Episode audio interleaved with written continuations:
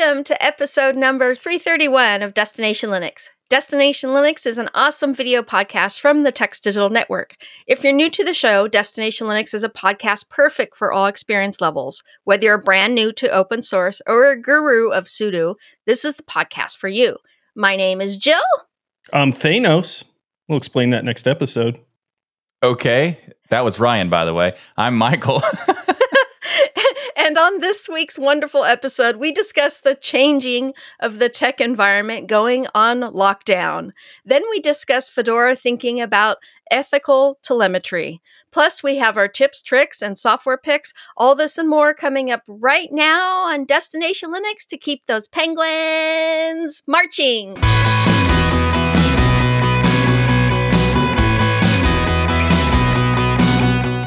So our community feedback this week comes from Ostozi. I think that's how you pronounce it. We'll go with that. They Yep. say, I've really enjoyed the discussion about AI in episode 330 of Destination Linux.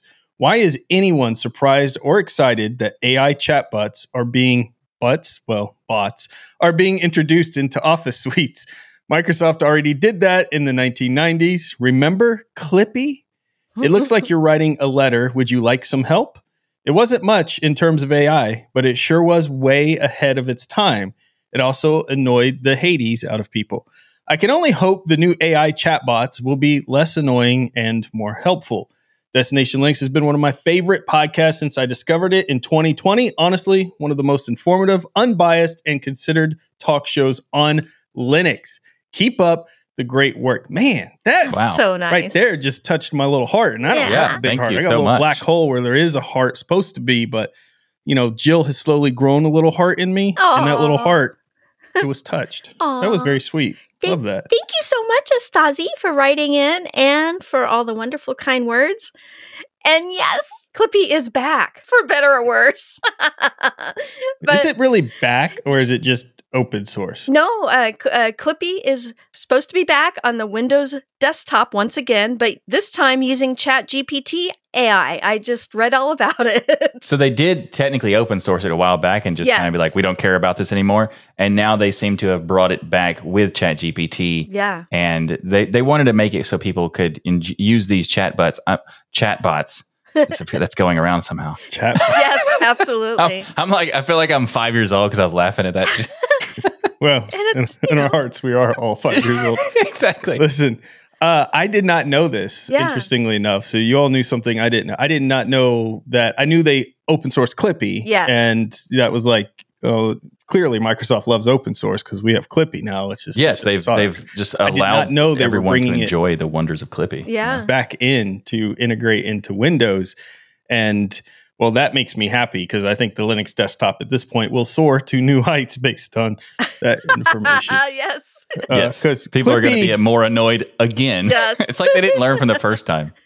Clippy was the worst thing ever. I remember trying to work on work documents in an enterprise workplace with tens of thousands of employees, and we have the professional versions of the software that we license for our employees, and Yeah. trying to write a uh, email or document, having Clippy pop up Yeah. right in the middle of it when you're in the middle of that deep thought where you're about to get that great point across that you it's just on the tip of your fingertips to get it out. And clippy's like hey can i help you and then you're trying to get rid of it and it never seemed to be easy to get rid of clippy to make Yeah. clippy go away clippy you click really the X and wanted it would just help. it would just kind of like my, my favorite is when you would you click it and it just kind of like dance at you. Yeah. Like- Yeah. like you're trying. It, it knows you wanted to go away. Like nah, nah, I'm still here. I'm still Clippy. Yeah, you always had to go into, you know, find the the settings uh, in in the application very deeply and turn it off. Uh, that used was to do until the next version Uh, released yeah. in which clippy came back. So you'd have to keep attacking that setting to make clippy go away. And then i think when you minimize clippy it was still there like little little clippy Well, the Yeah, wonderful that- thing about Clippy is that you could slightly less annoy yourself by changing it into a puppy,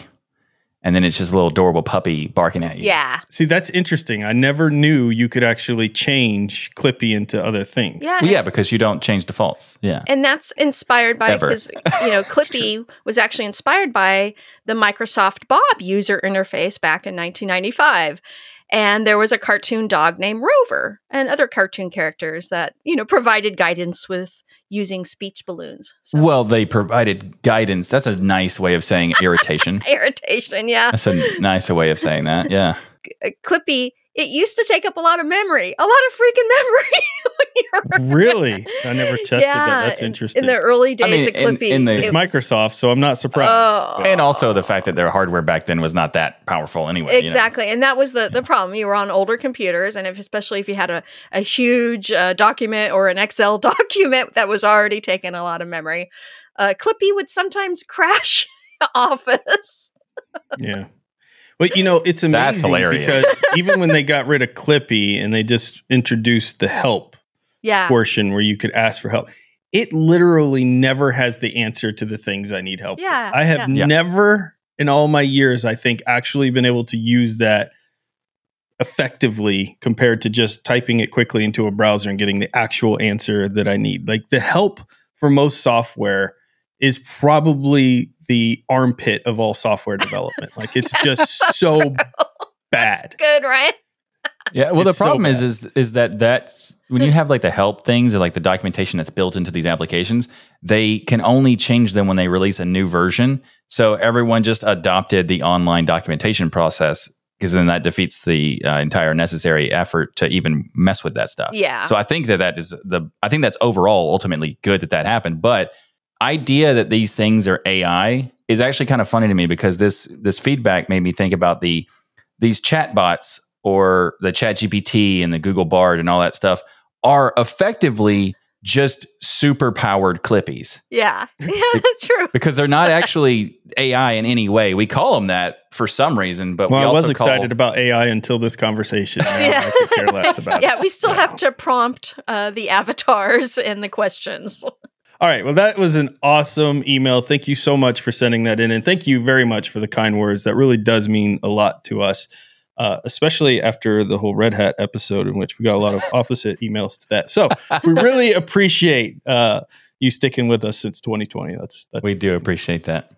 This episode of Destination Linux is sponsored by Linbit.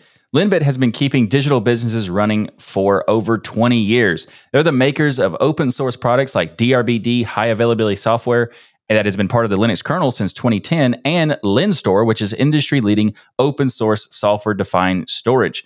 Linbit is awesome because they make this, these products that are just super useful, whether you're using it in an enterprise or you're using it in your own setup, because this stuff is open source and you can use it however you want. And it's built into the kernel so you can just activate the module and then use it. So, what does DRBD do? Well, what it does is it takes the ability to have multiple different computers and build them into a cluster so you have data de- duplication and replication. So if you ever have an issue where one of your, com- your computers or nodes uh, goes down and does you know faulty stuff, then you have another machine that takes over primary and becomes the one that has all the stuff. So even though it becomes out of sync, as soon as that other computer comes back, it pulls in and updates everything automatically, and you don't have to do any of this stuff. It's handling it all automatically in the DRBD software. And then you have LINSTOR, which basically takes DRBD and turns it into a storage solution. And you have a huge high availability software solution and so much more. And with Linbit, they also have this setup where you can do it on multiple platforms, multiple operating systems, and you can do it on off the shelf hardware. So all of this can be done. You can set it up yourself, build it out yourself, and everything with zero vendor lock in and just get going immediately. And you also can contact Linbit to get the support or custom updates and all sorts of great stuff. You check out linbit.com to see all of their great software and to check out what they can do to help you with your implementation. Hey, Ryan, um, you've been an avid Twitter user for many years. So, how's your Twitter experience been recently? You have oh. to bring up these really sad moments of yeah. life right now. Yes, yes, I did. On the show, we want to do this. You want to do this here. I mean, talk about Twitter here because yes it's not been great at all. like I don't have, I never had other social networks. I don't say never. I've played with all the social networks, but I got rid of almost all of them. In fact, at one point, all of them, and only had Twitter because it was a place where I could publish my YouTube videos and then see what's going on. It was kind of like a news feed. Sometimes you get news and stuff from other places and blah, blah, blah. And recently, Twitter, for me, I'm talking about me. If you enjoy it, please continue enjoying it. But for me, the one thing I hate the most is people talking about politics. Like, Hmm. there is nothing, and I don't care what side you're on, they're both stupid, in my opinion.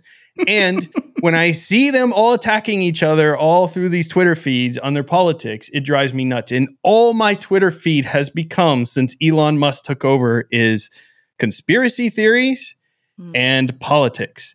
The two things that drive me the most absolute insane. And my entire feed is just filled with it to the point where Michael and I actually had a conversation where he's like, You need to get off all of this stuff because it's making you angry. Because it was literally making me angry. So when you talk about He said, Emotional "Hey, have you heard about this?" And like, no, I don't pay attention to that stuff. yeah. Michael pays attention to nothing, he's the opposite. Like, Yeah, Michael doesn't look that's at why I'm happy any most news. of the time. That's why he's happy. Yeah. And I look at all the news and then like try to come up with this middle of the road approach. And you can't anymore because it's all so wacko, especially here in the United States. Like you just can't even pay attention to any of it. So Twitter's a, a hot mess. I don't like the interface anymore. It is slow many times. It just seems like it's hobbling along very crappily as a social network. And it never really was a great social network to begin with, let's be honest. Like it was, you know, little what 250 character tweets and things. You Yeah, couldn't really express annoying. yourself. And maybe from a privacy standpoint, that's what I liked about it. Technically, you could reach me on a social network, but not really. And that was kind of what Twitter was. But now I just also can't, I can't even go on it. Like I don't even open it anymore.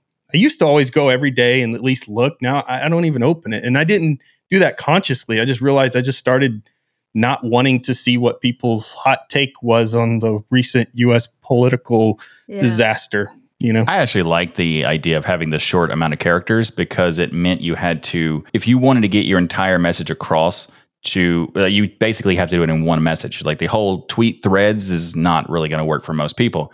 And I like the idea because it means you had to be more concise, which is good because a lot of people were very long winded in you know blog posts or they send uh, an email and there's like four or five paragraphs and they create basically create a novel. And this was you know an easier experience.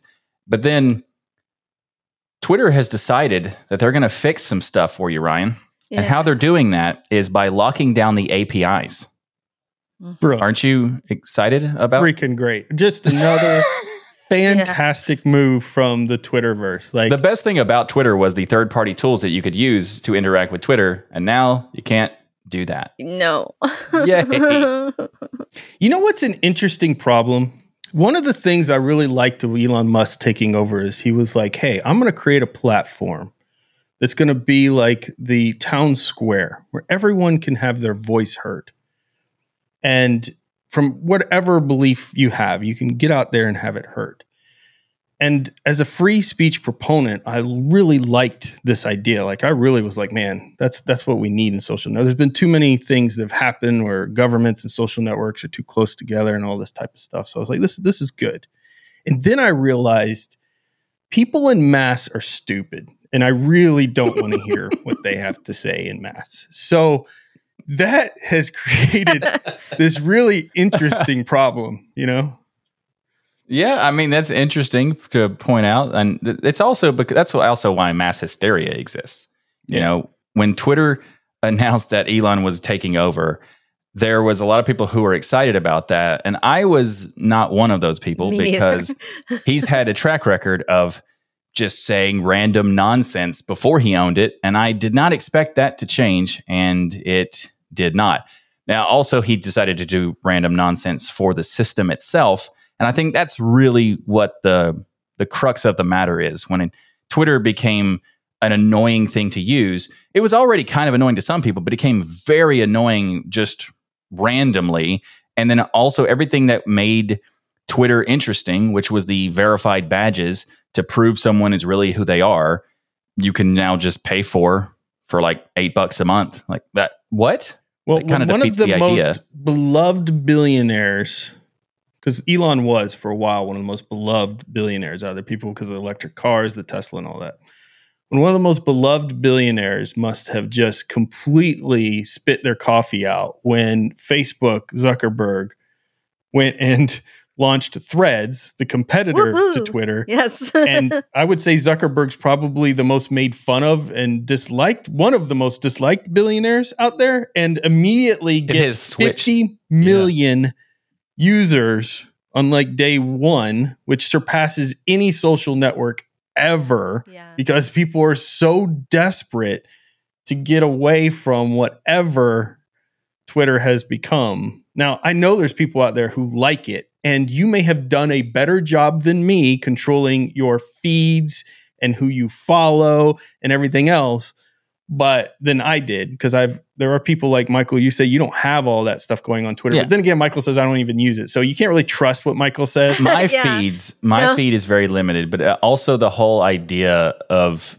there's this i'm not sure what it's called but it's kind of like a digital diet where you take the things that you're on for you're on for social media or you're constantly on youtube watching videos or you're constantly doing you know insert whatever thing that's related to the internet and or just digital stuff period and just deciding to take a break from it and i took like a 30 day 60 day break from twitter and uh, Facebook at the time when people were actually still using it, and all the other stuff that was active at that that point with social media. And then after about a month, I realized I kind of just enjoyed not looking at it, and I, I felt like I had a little bit of talking to people. Then you got a girlfriend. You finally got out of off the streets. You I, I mean, ate yes. real food. I'm I'm not joking about a couple of those. Michael used to eat horrendously. Like yeah. First of all, he would forget to eat most of the time, and then when he did eat, it was something terrible. But maybe the social What are we media. why are we talking about I- my, because my- I think it's important. just because I said think digital about, diet, I didn't say you had to bring up my actual diet. I think it's important for people to think about how much social media controls their uh, lives and. I mean, yeah, because it's, it's you're not thinking about it. You're just kind of like. There's Yeah. also another thing that I thought of of the um the idea that you only have so many decisions and you get decision fatigue. So you just stopped making like good decisions because after a while, there's only so many you can make in a day, and then maybe that's why I was making like the decisions to eat terrible food because I was spending the amount of time I should be on Prepping, social media, like on you know, media, Twitter and whatever. Yeah, maybe Well- that is what it is. I don't, I don't know exactly what it is, but I felt like a sense of relief when I stopped paying attention to these 100%. things. Yeah. And then I, st- I also took it farther and I stopped paying attention to news and current event and stuff like that because I look at, I took You the just appro- made your own little bubble. No, Yeah. it's I'm not like ob- We'll, oblivious we'll to what's be at going war on. and there'll be a zombie apocalypse, and Michael will be calling me. So, what are we doing on the next episode of DL? Like, Michael, I'm not Hey. you don't oblivious to what's the world's going on, exploding? Ryan. I'm not oblivious. I, I- just feel like if it's super important, someone will tell me, and that has typically happened. So essentially, I use other people like friends and family as the filter for me of not having to pay attention to stuff. Oh. They're like, "Hey, Michael, this new president, who Reagan? That's what Michael Wait, who's that, Ryan? said. Yeah. well, exactly. uh, Reagan who? I, I do something similar that Michael does. I, I'm using Twitter every day. In fact, I use it here for our network to tweet about all our shows, and it's it's been problematic for me the last few days. But with Twitter, when I'm going through my feed, I'm only paying attention to Linux news, and you know the Linux developers. Linux people are good. That's You all Linux I people, pay attention to. Everyone so else. that really, really yeah, really helps. And also, I do think that Elon Musk had some really good ideas for Twitter, like being able to edit your tweet. But what I didn't know is he's going to put it behind a paywall. Yeah. Which I would be fine paying for social media because I think we can't have both things. And then we need to get off this topic because I actually we actually have a point about all of this here in a second. we have a point. I don't mind paying for a social network if it gave Yeah. me privacy. Yes. But none, none of the privacy policies have improved in Twitter, and then they want to pay, and that's where I have a problem. Like, well, I would also be they want you fine to pay paying for, for a really good had. social media account in which you know they weren't stealing my data. But Michael, you wanted to bring in my little, you wanted to pour salt in my open wound with Twitter here. How's Reddit been for you recently, sir? Uh, okay, so unfortunately, it's basically the same thing. So Reddit has decided to lock down their APIs as well, And for those who are not aware, because we haven't really explained it, API is the application programming interface, is what it stands for. And essentially, what it means is that you're able to take data from one service and put it into another service pretty easily. And I almost never use the Reddit official tools. On my phone, I always used a third party app like Reddit is Fun, for example.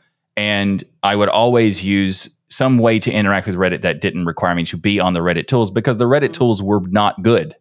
Yeah. That you, you had to you can only use one account, and I they like to have bought multiple one accounts. of the tools, third party tools, to make their tool and then ruined the third party tool because the third party tool they bought was one of the top third party tools.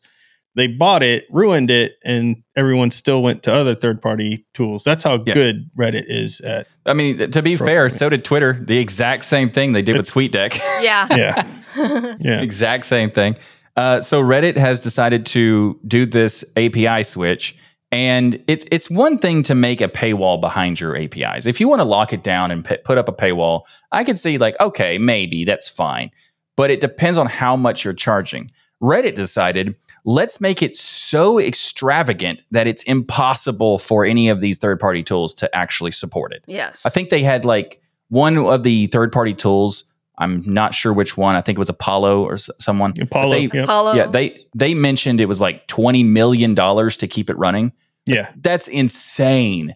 Like the fact that Reddit would think that that's okay is just absurd. and then wouldn't even talk to the developer and the developer created a situation in which he just posted public things that, that he was talking about with the internal reddit uh, staff about this change and how much it was going to cost and everything and they would make claims about his code being inefficient. So he went and open sourced all of his code and said tell me where it's inefficient then. Here's all the code. Tell me where it's Yeah. inefficient.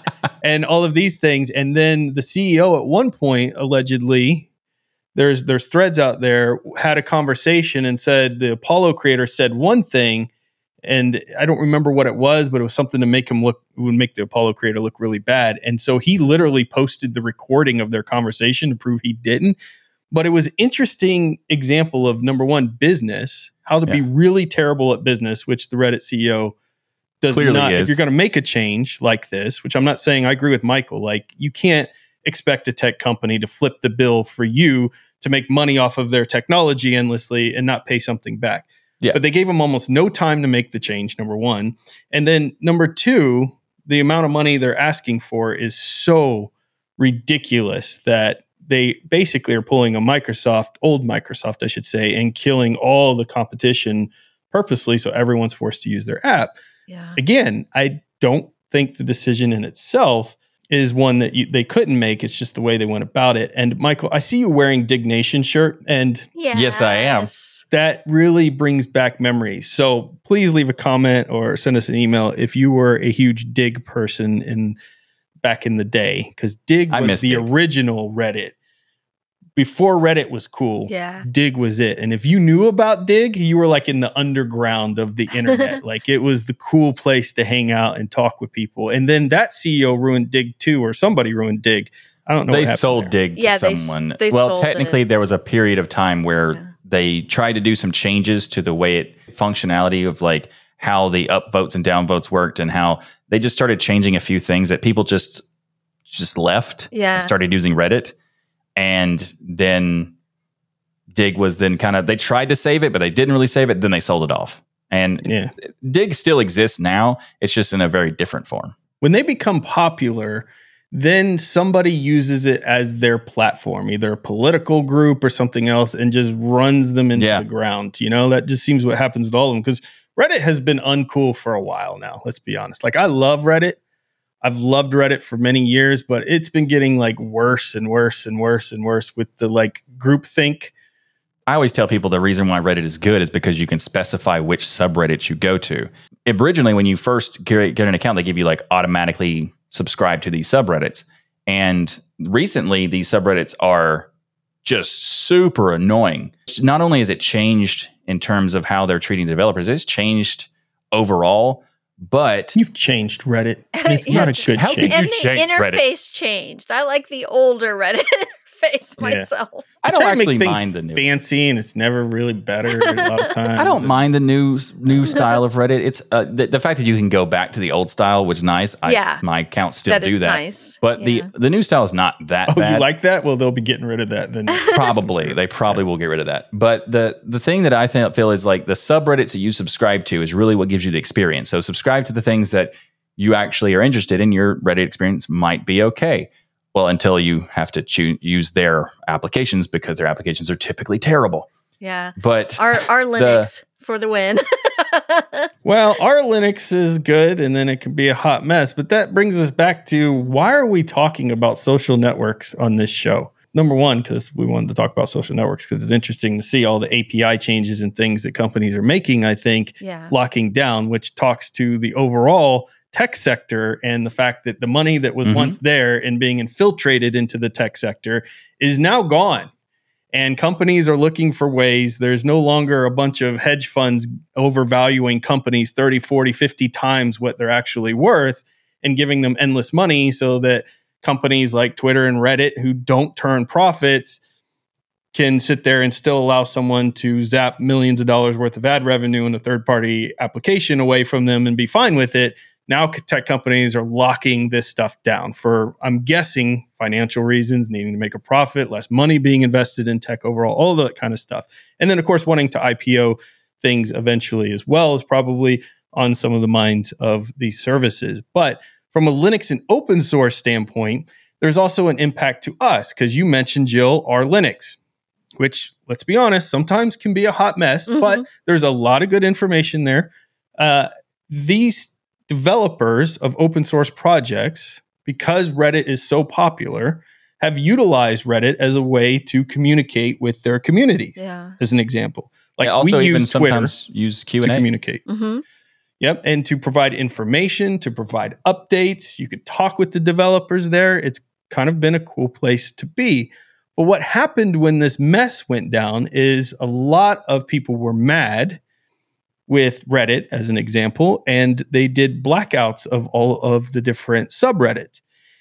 And so when you would go to a link, let's say you were looking for why is Ubuntu have this issue, Reddit often being so popular would be one of the first or second results. Sometimes I would use Reddit as within my search engine because I knew Reddit would give me the type of answer that I'm looking for. And you would go to that and it would be like, this page is private, this page is not available. And so all of a sudden, this community stuff you had is effectively shut down because there was a protest going on. Yeah, like a week, these were inaccessible by a lot of subreddits, and now there seems to be still some Reddits like that don't let you do it.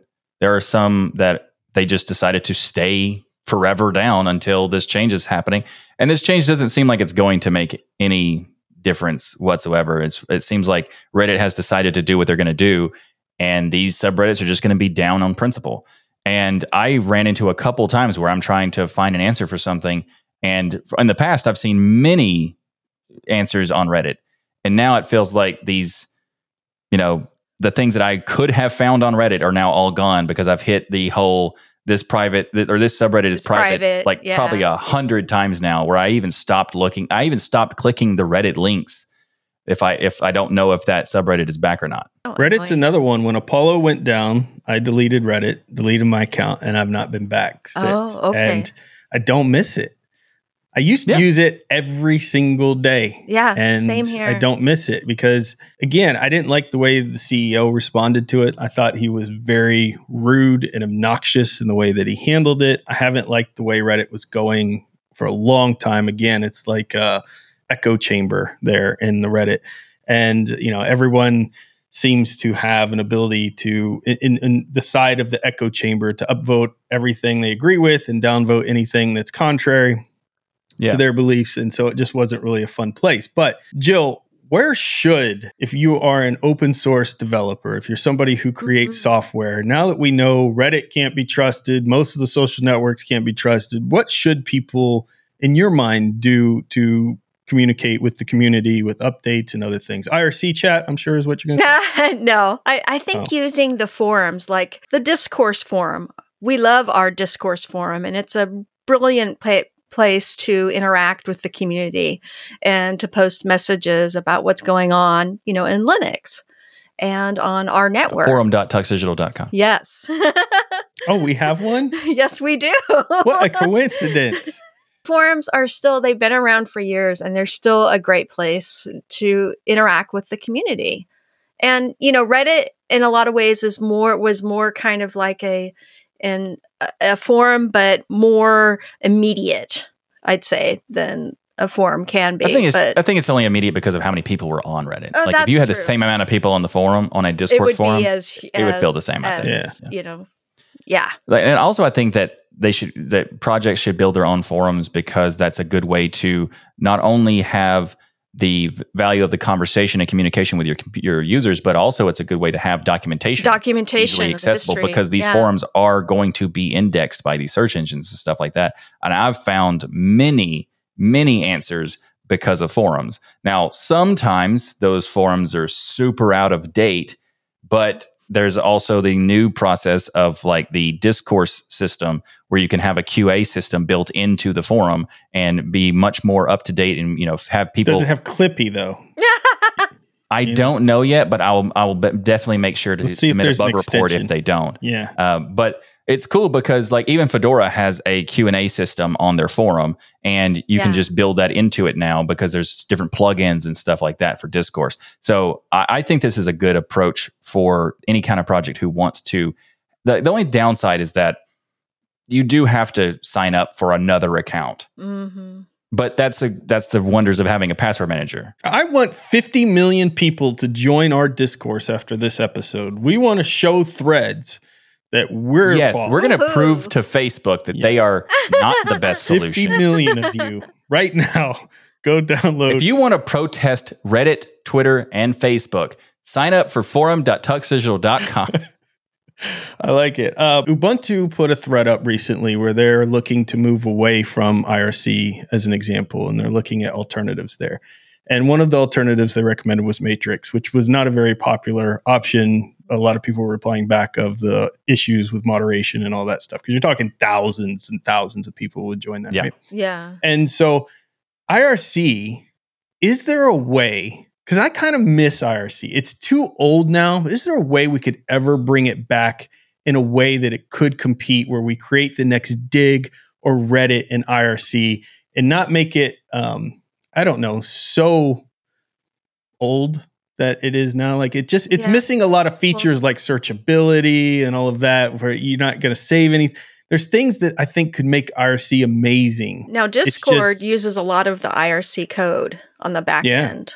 I mean, Discord's So- a perfect example of something on Yeah. top of that, but that's you know, well, the the, thing, the problem is, is that that's what Matrix really was trying to do Mhm. was make IRC more valuable and more useful, more secure, and more all that sort of stuff. But there is a limit to what IRC as a concept can even do. Like you're creating a federated system where no one knows where any of the servers are, and no one knows how to sign up for those servers. You know, and, and Matrix still has a similar problem. Like there are still complexities to Matrix that is Yeah. not just you could you couldn't just tell some random person on the street to go sign up to Matrix and they would understand what you're talking about. I mean, specifically the name of Matrix is not good because you're competing with oh, let's see a movie that made billions of dollars for decades and everyone knows what it is. Why would you do that? Anyway, uh, so there, the other problem is that there's also the confusion between Matrix and Element and all the other clients that you can interact with uh, with Matrix and stuff. Like there's just a confusion level that they have to solve before it can become a solution that people from any level can just join. I want to Right bring now, back it's IRC. enthusiast level. Yeah. And IRC bring has back the same- IRC in I- a Yeah. good way, but you you got don't to think know. that can you be can, enhanced. honestly. Yeah, you got to know some command line with IRC just to get set up. well, up. geez, I think it's modernizing easy. IRC It's easy, is but still. for us, I think modernizing IRC is not possible because there are people You're who are wrong. trying to do it. someone's going to prove you wrong. Well, my, not Matrix me, is but Matrix someone is will. trying to prove me wrong, and they have not succeeded. Is Yeah. the point? But I think IRC has a, has some cool features, but it also has a lot of big flaws. And the, that's one of the biggest ones is the lack of like activity log.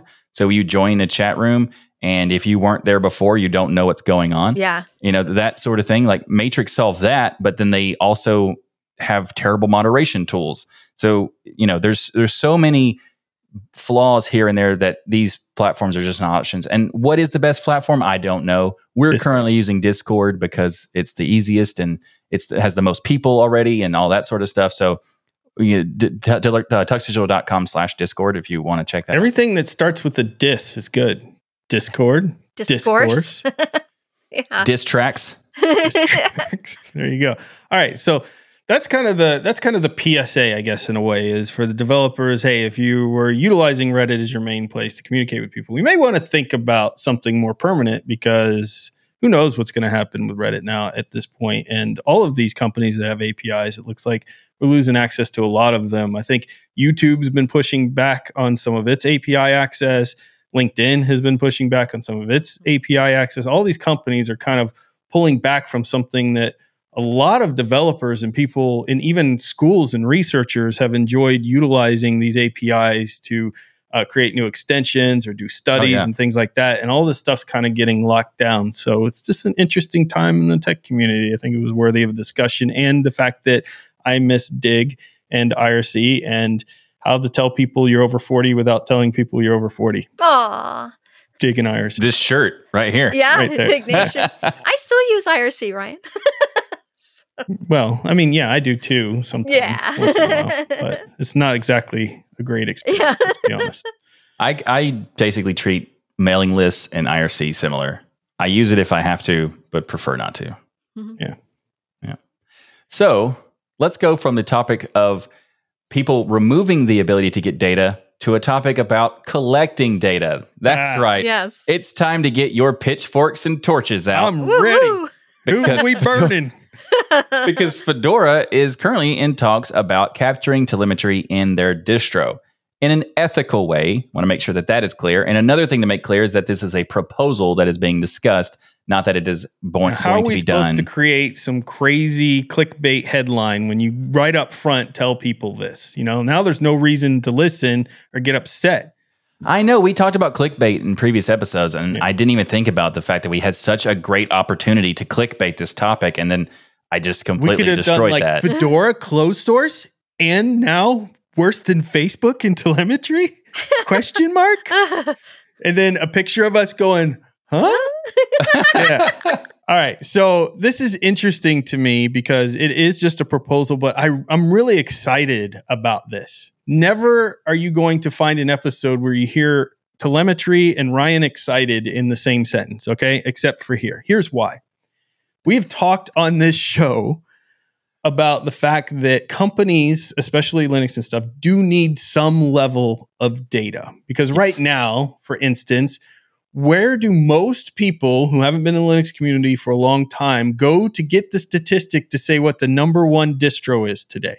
they typically go to DistroWatch. yeah, Thank DistroWatch. Yeah. and most importantly is that while I do think that DistroWatch has its purpose, there's It's a lot cool. of great I love the information in there. Yep. That they they they're paying attention to updates from different distros, which Love is really DistroWatch. cool. Those are great. Such a good site. However, those rankings are terrible and mean nothing. Yeah. So this is this is kind of the point too like developers don't know how well their operating system is doing just because 15,000 people downloaded it doesn't mean they didn't just never use it number 1 doesn't mean they're actively using it or didn't just put it in a VM one time to test it out for a YouTube video or something else they have no information on or they just What- downloaded it one time and used it 20 times. yeah, Mm. what applications they're using and everything else. So Fedora is saying, hey, we want to propose that we find a way to ethically be able to get data that's useful, not just for us, but for everyone. So other people, you could go query your data, one of the suggestions they have that they're gathering and basically make it a community driven thing because they mentioned in the article. That's the only way you can create trust here is if the community kind of owns the process right? Has ability to own the data that they're ethically collecting and being able to aggregate. And i'm very excited about this idea because if fedora can pull this off as well as they've written out this proposal then other companies could follow suit here and we could actually set a standard for getting usable, actionable data to developers, what applications necessary and things like that, without invading on people's privacy. Uh, for example, they said we should not collect user search queries because that would be creepy. Like I even love the words that they use there because yes, that is very qu- creepy. Yeah. Um, and then they talk about the fact that it would be opt in by default, right? You'd have to choose that you want to to do this and those things. And so the other thing though that really impressed me is they said, "Hey, we can't use the infrastructure of Google Analytics because we have no control over that." So we're going to run this and be operated by Fedora's infrastructure, something that we can actually control what's happening yep. with that data. Because if they were building something on top of Google Analytics, then you've got to obviously have that would be a problem. Trust in Google, yes. yeah, there. So this to me is exciting because we need some data to understand how many people are using Linux actively. What are some of the distros that are, are most popular? Where should we invest? Most of our money? Where are the gaps in Linux and, and software within Linux that we don't know about? I think this could be done. If it's done ethically, this would be exciting. I agree. I mean, this is actually a topic we've discussed in many episodes over the over the years that we've been doing the show. And as Ryan said, he has never been excited about this kind of topic that we've covered. And the funny part is that I have always been on the side of it can be done right yeah. and it just needs to be done right. And it's nice to to see that Ryan actually is excited about this because they're saying the things that I've been wanting people to do. And I think that every distro should have some level of telemetry. Yeah. Now, of course, how they do that telemetry is important. I don't want any private data being collected. I don't want any information about the individual, not even the IP address, nothing. The only thing they would need to do for identification is to hash the machine itself and then you wouldn't even need to know the details about like everything about the machine but some some critical things like is it AMD or is it Nvidia that sort of thing might be interesting and then you have a machine ID that identifies this as an individual install and then when you install take that same ISO put it on another machine, it will create a different machine ID. So that means the download statistics would no longer be skewed because they would have the statistics for based on how many machines it's being used on. That would mm-hmm. be very powerful information for the ecosystem of Linux to have, not just Fedora, but like everything would be beneficial to have that information. And if all of the distros had that built in, I would I would love for this to be a universal project where any project can just any distro could come in and pull it in. That would be amazing.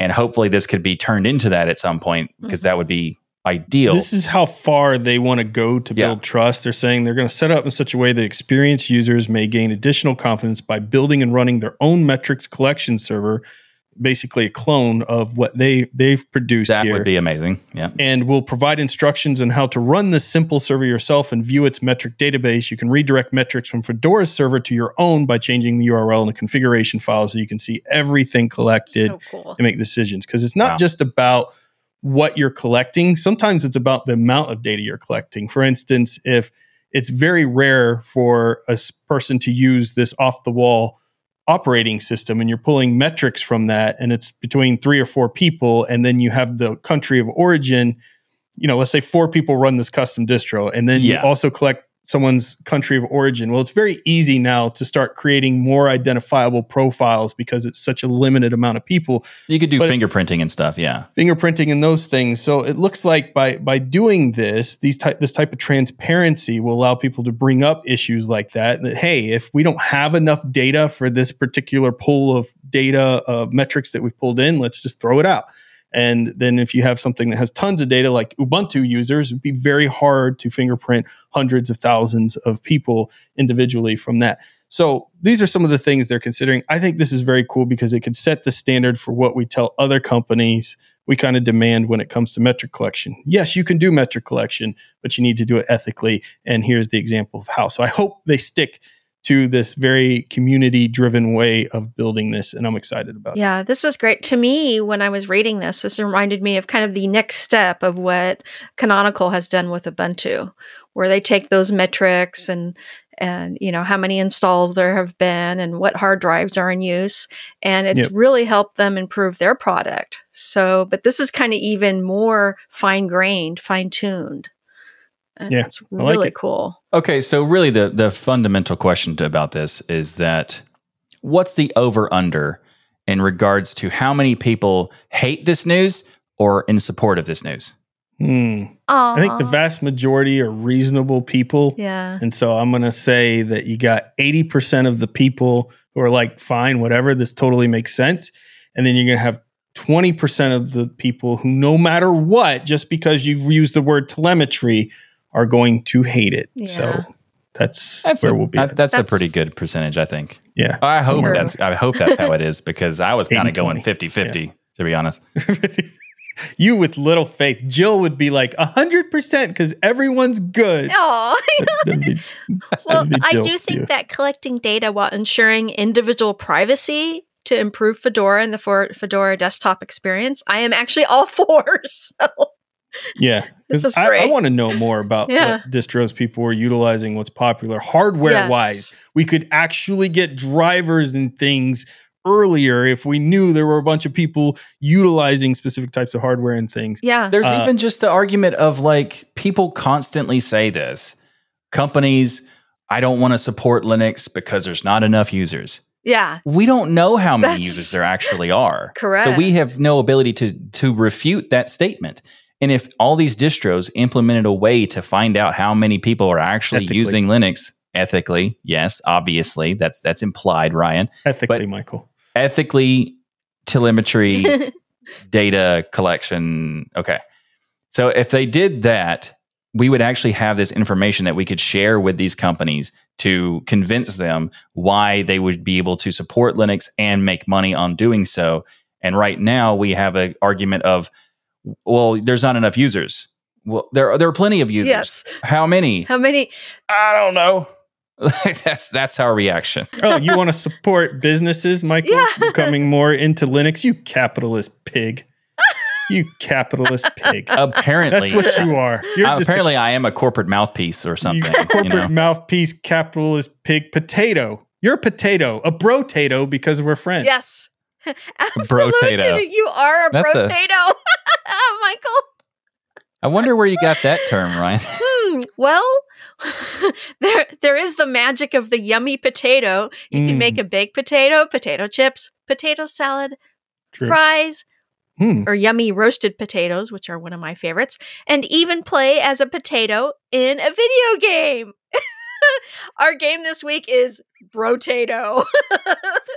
so this is a top-down arena shooter roguelike where you play a potato wielding up to six weapons at a time to fight yeah, off hordes of aliens. You can choose from a variety of traits and, and items to create unique builds and survive until help arrives. And Brotato awesomely has over 39 thousand did that happen? overwhelmingly positive what reviews mean, on Steam. There you thirty nine thousand, and I it's only been why. out for like a week or two, maybe. yeah, absolutely. And this game, you know, it's actually very challenging and fun and frustrating at the same time. It would be challenging to be a killer potato. Yeah. You have no That arms. challenging. Yeah. You know? It, you know what, uh, Ryan and Michael, t- this game actually kind of reminded me of a, a cross between Vampire Survivors and Dark Souls. Kind of a, a, a good Wow. mix in The between. fact you threw Dark Souls in there, one of the most beloved AAA games of all time. Beloved? yes, Yeah. it I mean, is. We've I think we've both played different Dark Souls. Oh, I mean, the people who love it love it though but yes it is Yeah. a painful experience for the normies that try to play dark souls but for Uh. those who love it like they it's one of the most beloved franchises of all time and we're comparing brotato yeah, that. and Vampire Survivors All is one of the top games All right, on the Jill. Steam Deck. okay Okay, Jill. So, Brota- Brotato actually reminds me of playing an old school Flash game was in it because it has very simple graphics, but with modern functionality. And the soundtrack is absolutely outstanding. I loved it. It's very Yeah, well very done. good, very good soundtrack. So it's very like synthwave and EDM stuff. It's Yeah, it's really good. You know potatoes can be pretty ruthless if you ever lost one in the back of a cabinet or into your pantry or something they like take on a life of their own Oh, with and the rats get to them, and the roaches. They I can mean, be they- ruthless in a way, I guess. Yeah, That's- I, I, mean, suppose. potatoes. You, you make fun of potato. Potato will whoop you if you leave it long enough by itself in a dark hope they- corner of your house. Yeah. I, I, I, I very, I don't think a lot of people are going to get this reference, but I hope they allow you to name your potato, your brotato. I'm gonna name him Spud Webb. I like that one. I'll just go with it. Sounds So, Cute. Brotato can be picked up during the awesome Steam Summer Sale through July 13th for 20% off at $3.99. And well, listen. it is deck verified. Woohoo! Nice. This would be a fun game to play on the deck. And uh, Yeah. the developer and publisher Blobfish. uh, Yes. just absolutely fantastic job, honestly, to be able to create a game with limited graphics like this, but make it so much fun that so many people are having a great time with it. That's what gaming's all about. to get think that's awesome. thirty nine thousand in less than a month. I yeah. know. You're doing Wow. something right. You're doing something right. Our software spotlight is lemonade. So something to go with your potato. Very Yeah. tasty. little lemonade. Yeah. There. Or squeeze a little lemon on on the potato. Well, for those who are upset about what's going on with Reddit, there is a replacement out there called Lemmy. Now, Lemmy uses Oh, I thought we were actually talking about what network. goes good with potatoes because lemonade it would be a nice, you know. roasted Actually, it would be. Yeah. Uh, Lemmy is a federated open source kind of Reddit alternative. And because it's federated, it means that it doesn't have the discoverability that Reddit has. And this is what we talk about with federated networks all the time. Their biggest flaw is the big advantage they sell, which is it's federated, but you can't find other servers and stuff. So hopefully they can find a way to overcome that somehow because you still have to go in and if you're using Lemmy and I think manually type in the actual server, you have to know that other server exists to be able to link to it. And then if you get a Yeah. comment, you have to go to that other server to read the comment on that server versus it going to the server you signed up for. It's Yeah. not fantastic yet. Okay.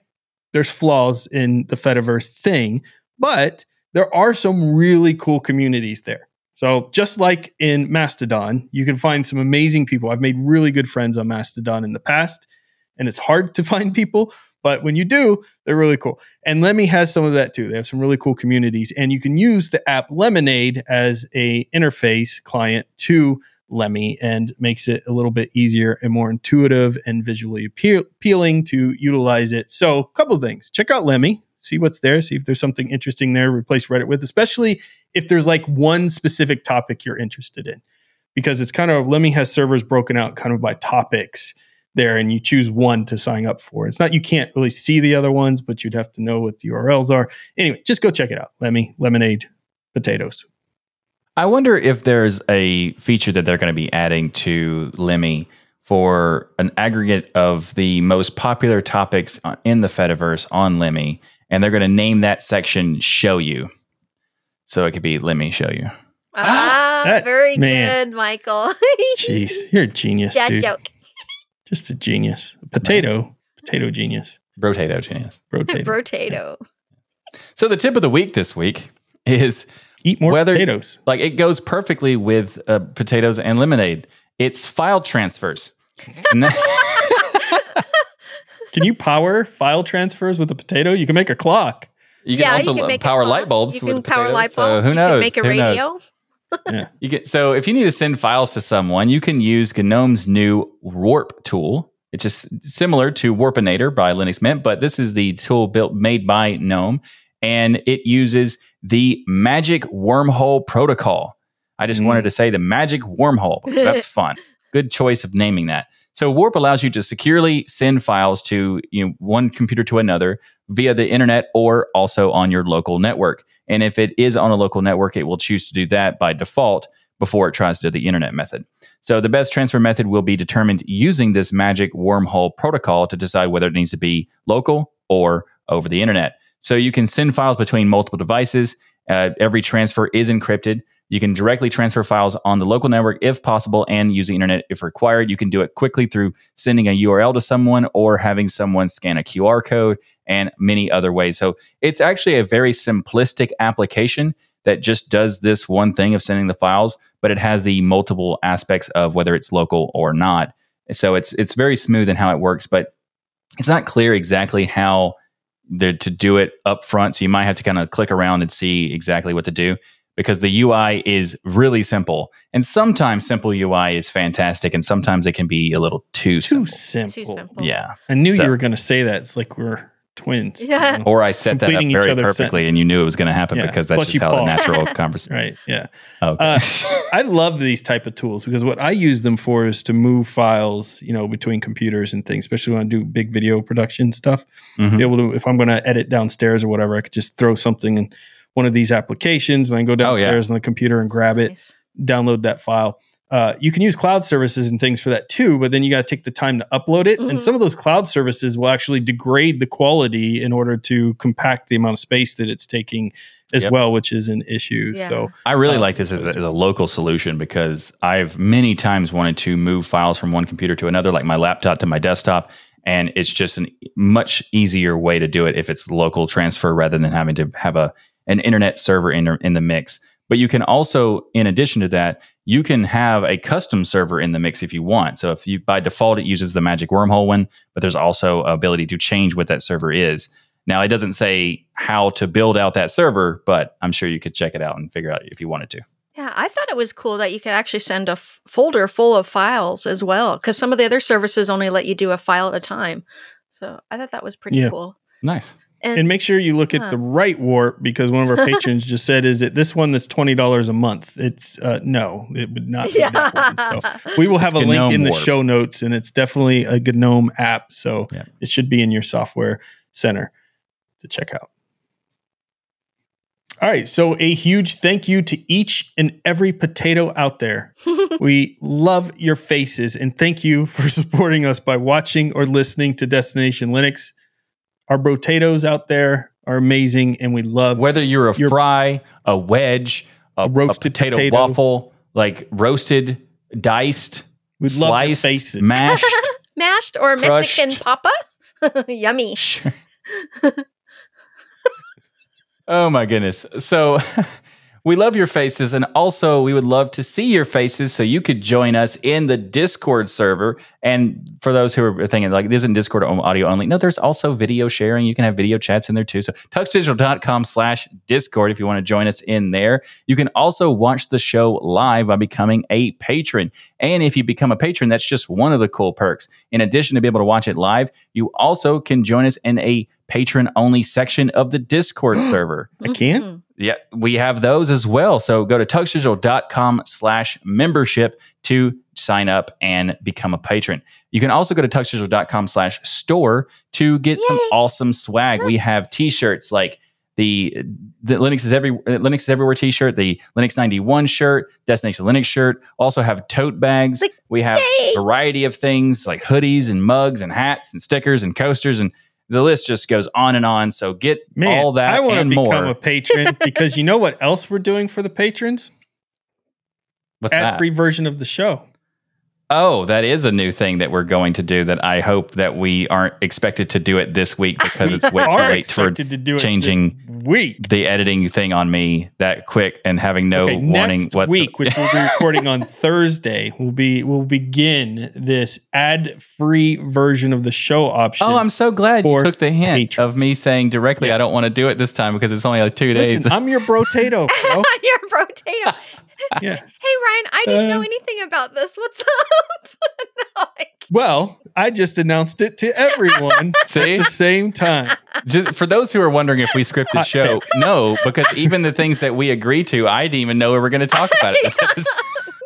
That's funny. So there's so many reasons to become a patron now. Like Yeah. endless. It's like Endless. the greatest thing ever. If you're not a patron, what are you? Yes. Exactly. Couch potato? there's all there's there's every every kind of version of potato is good except for that one. So become a patron by going to tuxedo.com slash membership and you too can become a brotato of Can we have a Digital. membership tier of brotato? I think we have to we, now. We, we Yeah. absolutely have to. Yeah. And make sure to check out all the amazing shows here on Tux Digital. We have the Sudo Show, This Week in Linux, the DasGeek Channel, Linux Out Loud, Hardware Addicts, Linux Now with Saloon, video. and yes, yes, uh, Hardware Addicts with video, uh, Linux Saloon, and our newest show to keep not only your minds but your bodies fit, fit and fueled. and everyone head to tuxdigital.com and subscribe to all these great shows. And don't forget to leave a rating on your favorite app so others can discover the power of open source and keep those penguins marching in the full Monty of Linux and open source awesome sauce. And everybody have an awesome week. And remember that the journey itself is just as important as the destination. Thanks, everyone. We love you. See you next week. By the way, Ryan, that Spud Webb reference is a basketball player. Spud. oh, That's Yeah. why I yeah, don't yeah, know it. yeah, yeah. yeah. I was hoping it wasn't something Linuxy or geeky that I should have known, but then you mentioned a That's why I mentioned and it. Now It's- I it's- automatically know I shouldn't. I don't know how many people are big fans of basketball like I am and also remember somebody from the 80s.